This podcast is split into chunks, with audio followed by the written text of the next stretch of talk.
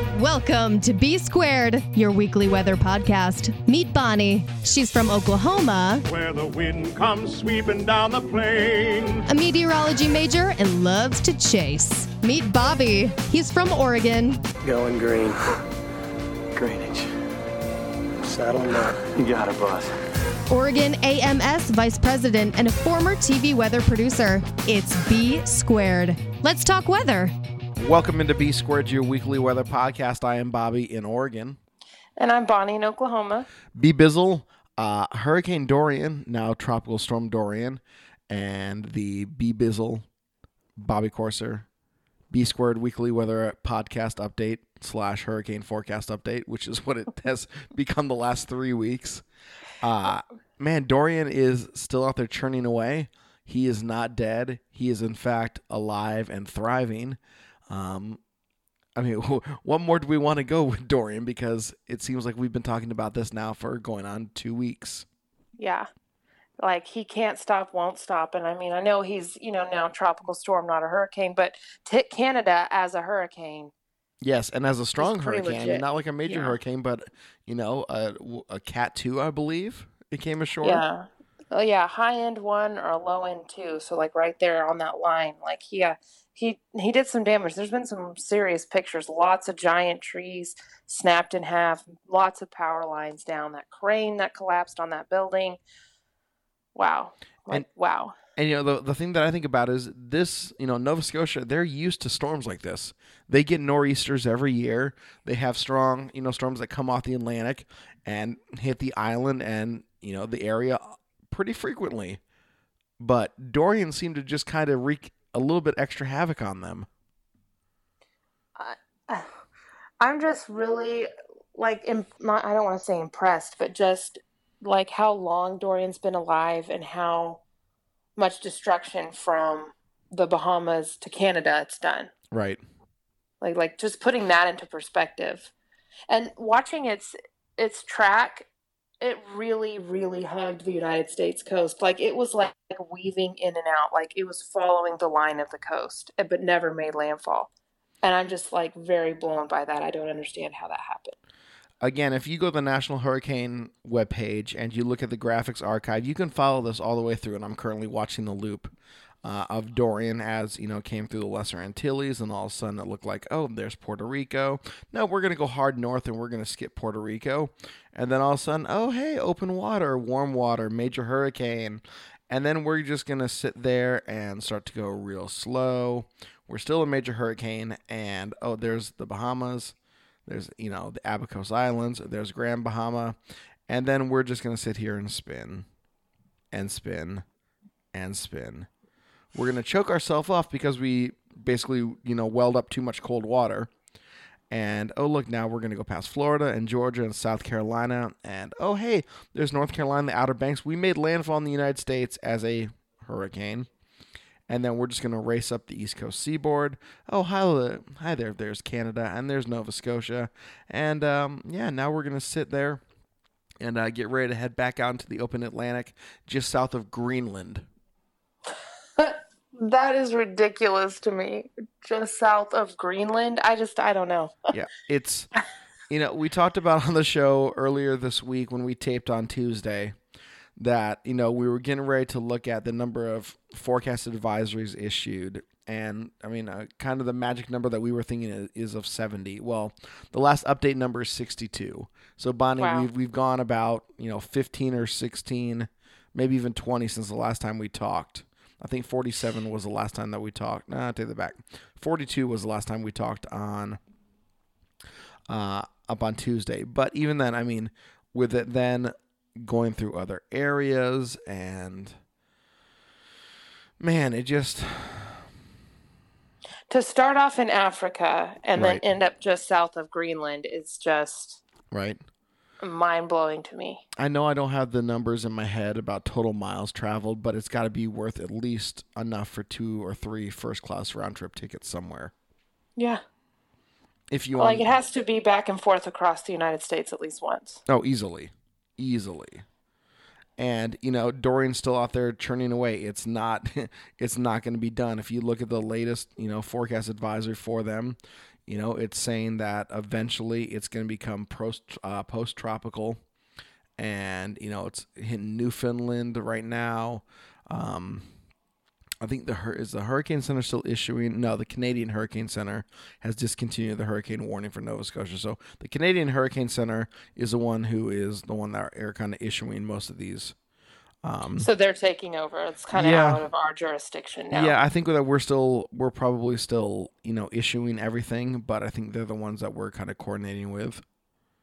And did you say something about Newfoundland? Yeah, um, the Canadian Hurricane Center has discontinued the um. Ah, where is it? Hold on here. I was just reading this. I know I said I said uh, Newfoundland. Where was it? Nova Scotia. Um. I'll have to go. Oh, uh, hurricane warning is in is in effect for western Newfoundland um, from Indian Harbor to Hawke's Bay. So that's where it's at right now.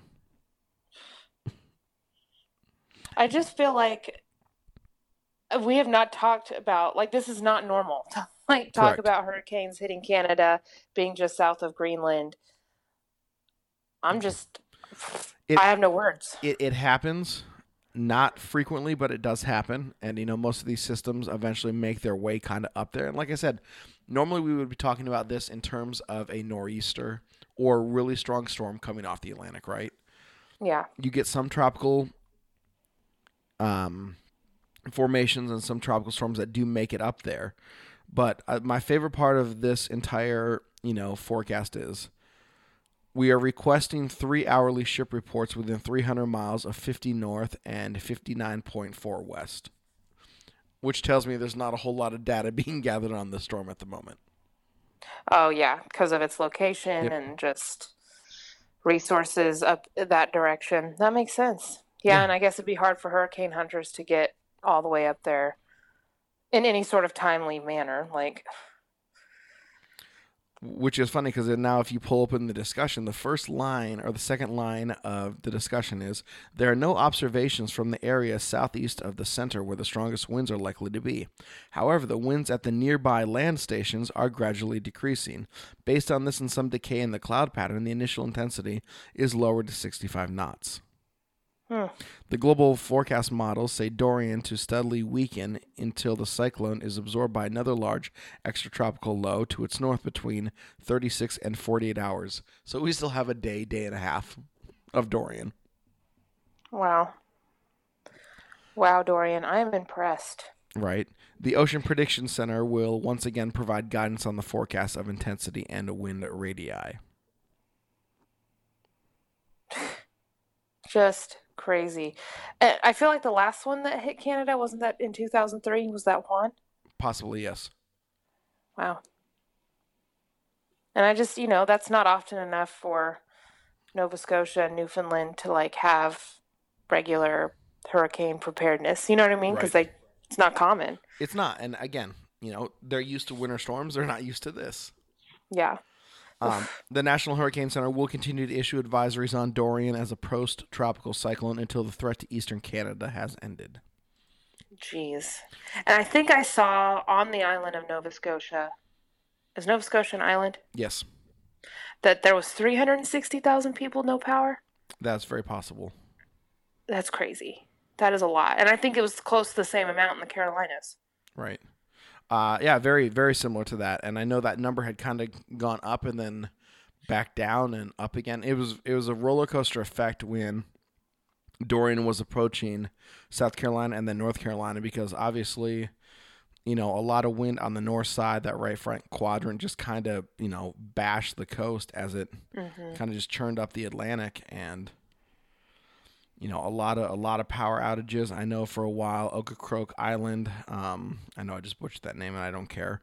Um, in the Outer Banks was completely cut off, and I know they had to provide a lot of rescues out there.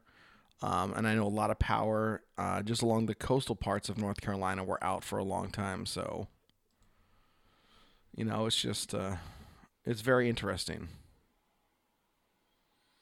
Well, the other thing that's interesting is the Jeep that was on the beach. Oh my gosh, people drew. If you guys don't know the story about this, we'll talk about this because this is fascinating to me. People drove a jeep out onto the beach to see what would happen. and not realize that it was probably one going to get stuck or two would probably be taken out, you know, by the tide. And what happened? It got stuck. Shocking. And then Right. we all watched it as this thing, you know, you know, bobbed and weaved in the surf until it finally got, you know, pushed around. But I mean, come on, people, let's not be stupid. Someone made a Twitter page for that Jeep. Did they really? Yeah. Oh, that's fantastic. Yeah, it was like it was called like the name of the Twitter was like the Jeep on Myrtle Beach or whatever. Like we had a uh, we had a buoy break loose out here off off the uh, Oregon coast in the Pacific Ocean, and it's like one we have like one uh, we have very few actual like buoys that uh-huh. you know kind of serve as instrument stations for weather and navigation out on the Pacific coastline up here in Oregon. Well, one of these buoys broke free, and so somebody created a buoy account on Twitter. and they only follow like the National Weather Service and a couple of government agencies that are responsible for this buoy. And it's like, oh, well, look, I just passed the mouth of the Columbia. I'm moving, you know, I'm drifting north at 18 miles an hour as I'm waving to my friends in the sea lions. I'm not going to miss you. And then all of a sudden, like the buoy stopped reporting. So like the battery ran dead or whatever. And so finally they came ashore and they found it. And you know, if you go look at all these buoys and you go look at the ship reports, they tell you on there there's a warning. Do not approach. Buoys can explode, you know, just without anybody doing anything basically. You know, the seawater will corrode it and eventually can cause an explosion with hydrogen whatever. And so this buoy kept tweeting the person running the account was like, "Please do not approach. Please do not approach." Oh wait, I'm you know I'm I'm back in the hands of my you know my savior, my lover, whatever. You know all is good, but oh my gosh, it was fantastic. how are buoys attached? Does it go all the way down to Yeah. the bottom? I believe they are anchored to the seabed, Whoa. and I believe the cable that holds them is somewhat flexible, so they can rise and fall with the sea. But I'm not 100 percent on that. I need to uh, I need to do some more digging about buoys, but I, yeah, I believe they are anchored to the seabed. So That's like really far down though yeah, they are. in some places. Wow. I'm researching it right now. It's a good thing we have those. How far off the coast do they go? Like they're not out in the middle of the Atlantic, are they? Uh, you know, I don't know. I think most of the buoys that are for navigational purposes and or weather are pretty pretty close in. Yeah. So, uh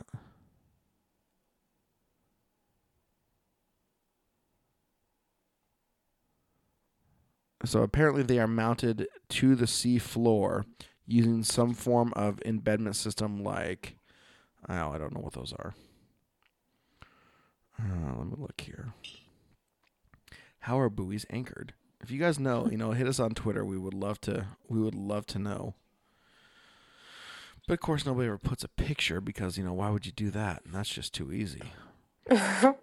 How big is a buoy? Uh, they're pretty big. Um, I know the ones that are like out in the Pacific Ocean are at least twelve feet in diameter and like Oh. twelve to fourteen feet high. So like bigger than like a car? Oh yeah, oh yeah. These things are huge. Oh, okay. Wow. Uh, do, do, do. All right, different types of buoys. Um, I bet they're gross. Oh, they're ugly. Like bird poop and barnacles and like yeah, it's well. If you go to Wikipedia and just type in buoy, you have all types of pictures, including the NOAA weather buoy, which is a disc buoy, which sits there and just kind of floats and bobs and weaves. But yeah, you look at the other pictures of the buoys; they have bird poop all over them. They have other stuff all over them. But yeah, man, these things are—they're not small by any stretch of the imagination. And it's really cool. Um, there is a page and a video on YouTube of NOAA doing buoy replacement and cleaning and it's actually really fascinating to watch. I bet that's kind of a cool job. Yeah, right, It's kind of like being a janitor, but like for the buoys. right. Yeah, and it's I mean that's what NOAA does, and they go out and they clean them, and it's it's pretty cool. So, but um, let's see here. And do sea lions really hang out on them? Oh yeah, oh yeah. Um, let's see here. There is a picture. Again, if you go to just go to Wikipedia and type in buoy, you'll see a picture of a seal hanging out on this navigational buoy. That is awesome. You know, I bet that's helpful for like birds that have been flying out and stuff, like a light a little perch for them to rest on. you Right. know, like- But I, I have a feeling most birds in that area will be seagulls and they float, so they just kick it on the water. But then they have to worry about being eaten by like sharks and stuff. exactly. But oh well, it's all good. You said, "Oh well." By the way, if you ever really want to think about random words and how they're spelled, think about buoy. yeah, I know. It's U O Y, right? Yep. Why? Why is that? Why is that a thing? Why is it called a buoy? I don't know. You're gonna think about this now for most of the day, and it's me Yeah. bad. Sorry. Yeah, I am. I'm gonna be like, where? Like, is this like a Latin term? Like, where? Where does the word buoy come from? Coming up on next week's edition of B Squared You Record the podcast, Bonnie, Bonnie breaks down buoy. you know, vocabulary lessons are important. Right? Hey, we cover everything here on the show: science, vocabulary, geography, geology. See, we're really like a very educational podcast. We very much are. Uh, so, in addition to what we have going on with Dorian, um, the Atlantic is still pretty busy. Now, there is a very slight chance that in the not too distant future, the remnants of Tropical Storm Gabrielle, which is the G name storm, which is out there in the uh, the Atlantic doing nothing, could actually get entrained into the remnants of Dorian. Yeah. so, is it gonna be like Doriella or like? no, they would. doing? No, Dorian would at this point would just be extra tropical and wouldn't be much, but it would be wouldn't be until later toward next weekend. So, the current path of Gabrielle is she's going to remain a tropical storm um, through this week into early next week. By 8 a.m. Wednesday, she's forecast to be moving toward the island of Great Britain and will eventually make landfall, most likely either in Scotland or in Ireland. What? Yeah. Mm-hmm. Does that happen often? I feel like Yes. really. Yes. But usually as a post tropical, not as an actual tropical storm.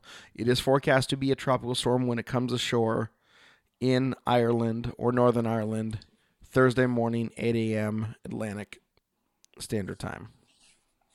Wow. So, uh, our friends from Canada and our friends from England will be dealing with two storms hitting, you know, the kingdom. So, hopefully, the Queen Mum and the royal family and all of their subjects are well prepared because they've had to go through it now with Dorian hitting Canada and Gabrielle most likely impacting still parts of their kingdom.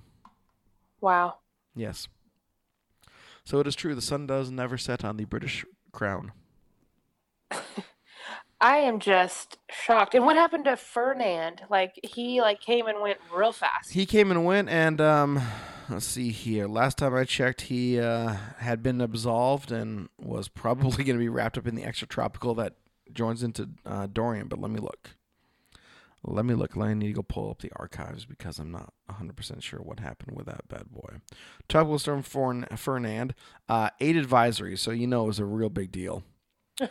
um, let's see here. Moved to the west northwest. Nothing.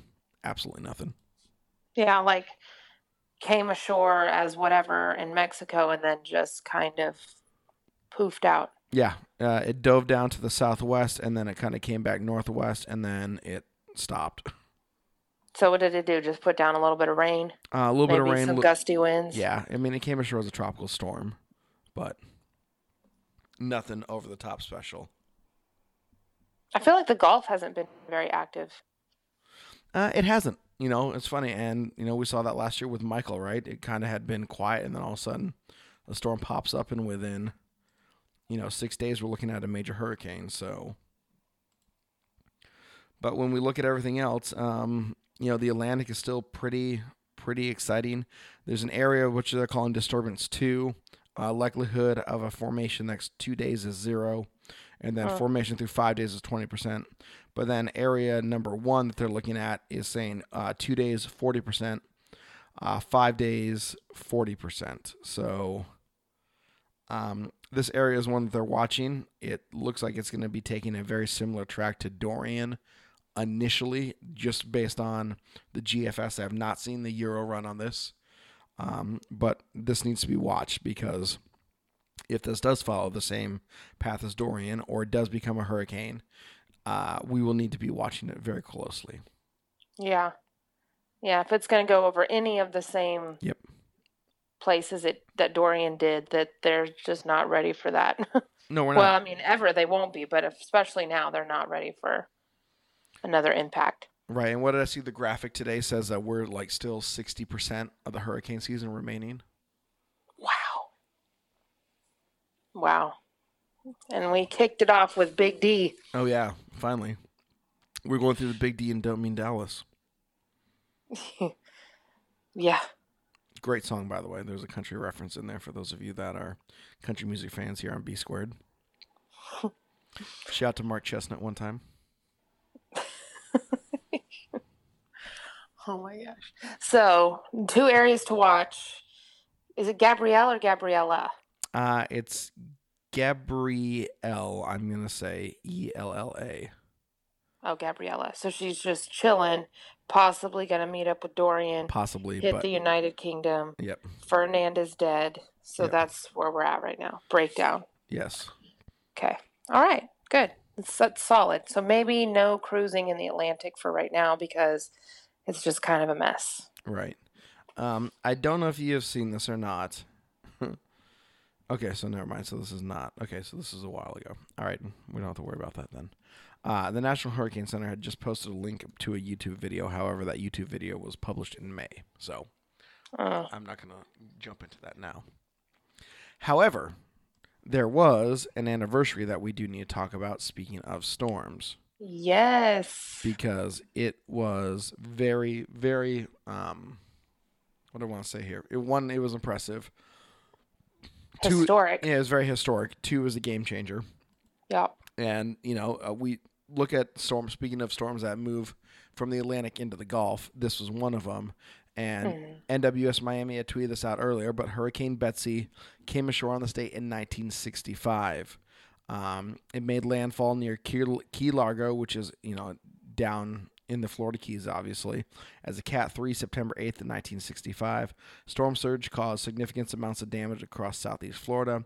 Was the first hurricane to cause a billion dollars in damage. Wow. And then after it made landfall in the Keys, it went through the Gulf and then came ashore, it looks like just to the south southwest of New Orleans, which we've seen that path before. Well, I feel like there's an even more historic hurricane before that. Which was? The one that hit Galveston in 1900. Yes. Well, yeah, the 1900 Galveston storm is kind of the one that kind of woke people up to, oh, wait, we have these weather systems that happen. Yeah. And didn't that, that was the, the anniversary of that, wasn't it? Wasn't it September 6th or 7th? yes, I believe so. Yeah, let me look here. Which, if you haven't read the book, Isaac's Storm is so good. I've also seen a really good documentary on it, and uh, it's just, it's just crazy. I think it was eight thousand to ten thousand lives lost. Yeah.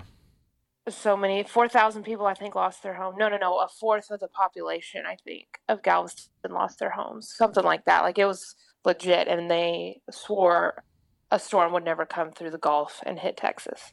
Right. Because, you know, why would that ever happen? Right. And, you know, it says nearly all the damage in the U.S. did occur in Texas, with most of it in Galveston. However, many communities outside of Galveston suffered serious damage. Um, and then it goes to list on this, but yeah, three million dollars in damage to co- to cotton, seventy five thousand to telegraph and telephone lines, sixty thousand dollars to railroads.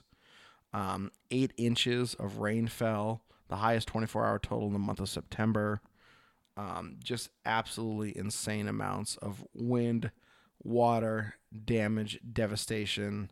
Um, yeah, and you know it just, and it didn't just stop in Texas. This thing went up Mm-mm. through Oklahoma, went into the Mhm. Midwest.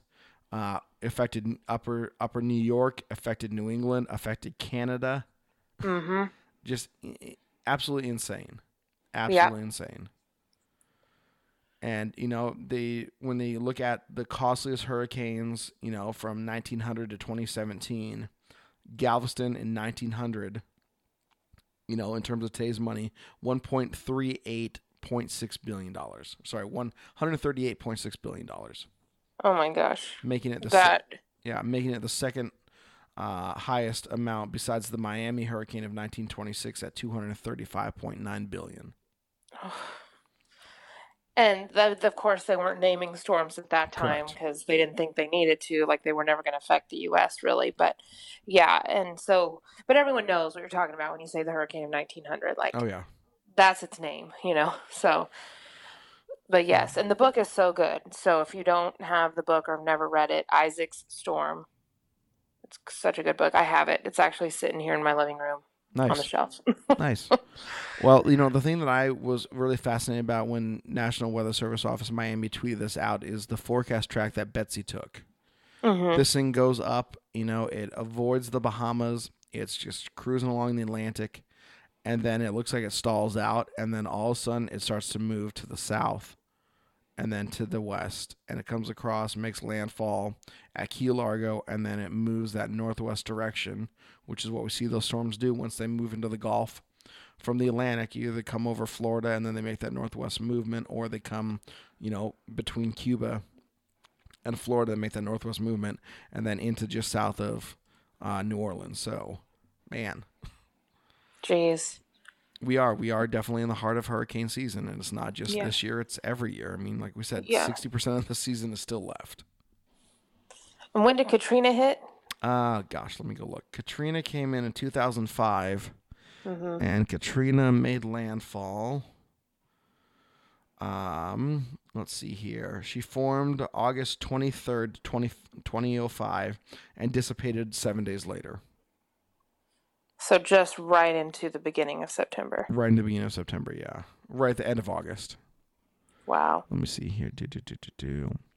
Cat 5 that made landfall on Florida and Louisiana in 2005, particularly the city of New Orleans. Um, let's see here. It doesn't say the date that it came ashore, but uh, take that back.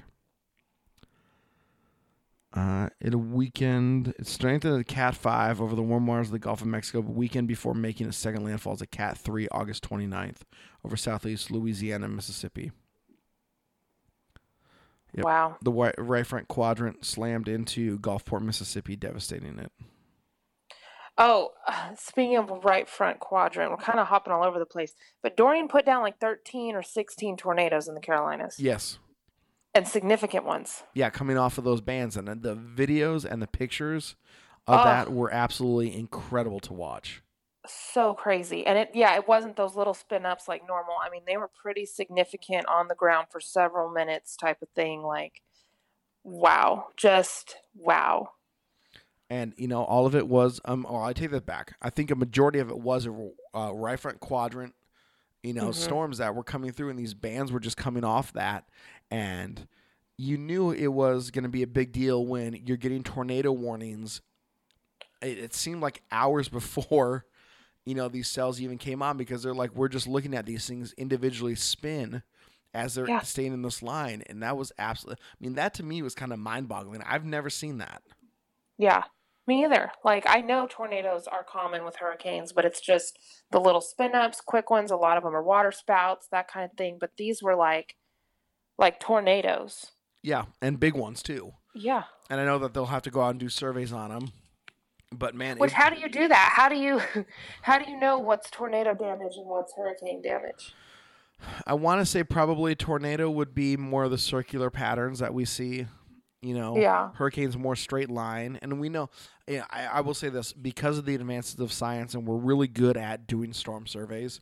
We Mhm. know what a building can take in terms of a you know straight line wind, right? Yeah, that's true. We That's know what true. buildings and you know vegetation can do with tornadic winds. But you're right. I mean, chances are if it's not underwater, um, Yeah. you know, stuff's going to get rearranged pretty quickly. So I don't, I don't know. I mean, I would assume they would do storm surveys. I could be totally wrong, but I would think they would. Yeah, I, I would think so too. I just feel like it could be messy because you're like, okay, this tree, did it fall down because the tornado hit it or because the hurricane caused it to fall down? You know what I mean? Right. But I do know like tornadoes make a pretty decent line of damage. You know, like you've seen aerial pictures of tornadoes and you can see the clear path. So, I mean, I guess if they look at it like that, that could probably help pick out what's where a tornado was on the ground and where it was not on the ground. Right. And I mean, I, I think they would use probably a lot of radar data for that, especially Yeah. because, you know, most of the time they're getting these warnings ahead of time that there is rotation in these uh, squall lines. But, you know, just talk about a lot of weather stuff happening in a very small, confined area. Yeah. From one system, from one Right. hurricane. I just I, I mean it's been a very crazy 2 weeks. So I'm just in awe. This is this is where my obsession with weather comes, right? Right here from this kind of stuff. I, I'm I'm 100% with you. And you know, we talk about different types of tornadoes, right? Different types of supercells. All these tornadoes were rain wrapped. Yeah. And you saw the Oh. video of, you know, wind, rain, and tornado and it wasn't something like we see in the plains. These aren't high base thunderstorms. These things are quick moving, low to the ground, lots of energy, lots of moisture. Uh, it was pretty scary. Yeah. It was really scary and you know it wasn't just one or two. It was it was I can't remember if it was 13 or 16 that I saw, but that is still double digit tornadoes Right. That's in a, one little area. That's ridiculous. Yeah, it's a lot. It really is a lot. And man, just to go through and not only have to worry about, you know, a tornado or a hurricane making landfall, but now having to worry about tornadoes is just, you know, it, it really does make my heart go out to these people because they're the ones directly affected it and they're not having to deal with one natural disaster, but two. Yeah. Yeah. I couldn't I couldn't imagine. I mean, we do what we can to to handle our tornadoes around here, but to handle a tornado at the same time a hurricane is happening, I just I don't even know. So the tropics are active. It's that time of year, but there's other stuff happening weather-wise. You know, we're getting a Mhm. little bit of storminess uh, through. Mo- actually, most of the uh, continental United States has been in a gen- general thunderstorm kind of pattern for a while. If you look at SPC and what they've issued, I know that obviously areas around the Carolinas were in, an, into an, uh, a slight risk. Obviously, with Dorian making landfall, but there have I been think some. it moved up to an enhanced. Did it a really? Okay, good. small sliver of enhanced. Yeah. Okay, well that would make sense. So, but yeah, we're in that we're definitely in that transition from summer into fall and Yeah. You know, I've had thunderstorms move through the area out here in the northwest. I know that you guys have had some thunderstorms, you know, pretty weak. Um, you know, kind of just crisscross the Midwest, but uh, we're getting back into that, you know, transition time where stuff happens and I love it. Yeah, I mean, me too. And I mean, we haven't had much go on the last week or so. Um, we don't have much coming up the next week either. Just still 90s temperatures. Fair's about to start, but we, yeah, nothing as far as rain coming yet. But I think that that will change. It, it typically does. Right. We've uh, been in sunny and warm. It's been really pretty. Temperatures in the 80s, and then all of a sudden, all it takes is one time. And it's usually that day or two right after Labor Day where we make that transition where we get into some thunderstorms. We have a couple systems roll in off the Pacific, high clouds, occasionally a little bit of rain showers. Um, yesterday, you know, they said, okay, we'll probably have severe thunderstorms. Uh, we were into the next level, not just the generic level, but, you know, kind of the next elevated level for, you know, possibility of severe storms. And we didn't get any in the Willamette Valley, but up along the Cascades, we got it. They crossed the Columbia River up into Washington. But we were kind of stuck in this little stratiform environment where we had drizzle most of the day. And all it takes is just a little bit of an enhancement and a small little shower will pop up.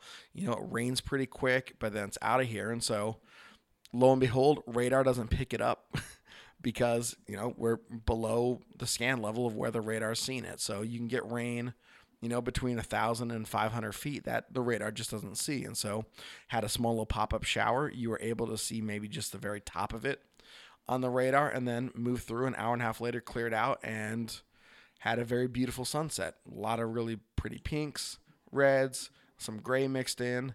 Uh, but yeah, so we're you know we've made that transition to where it's now officially cold at night, I guess.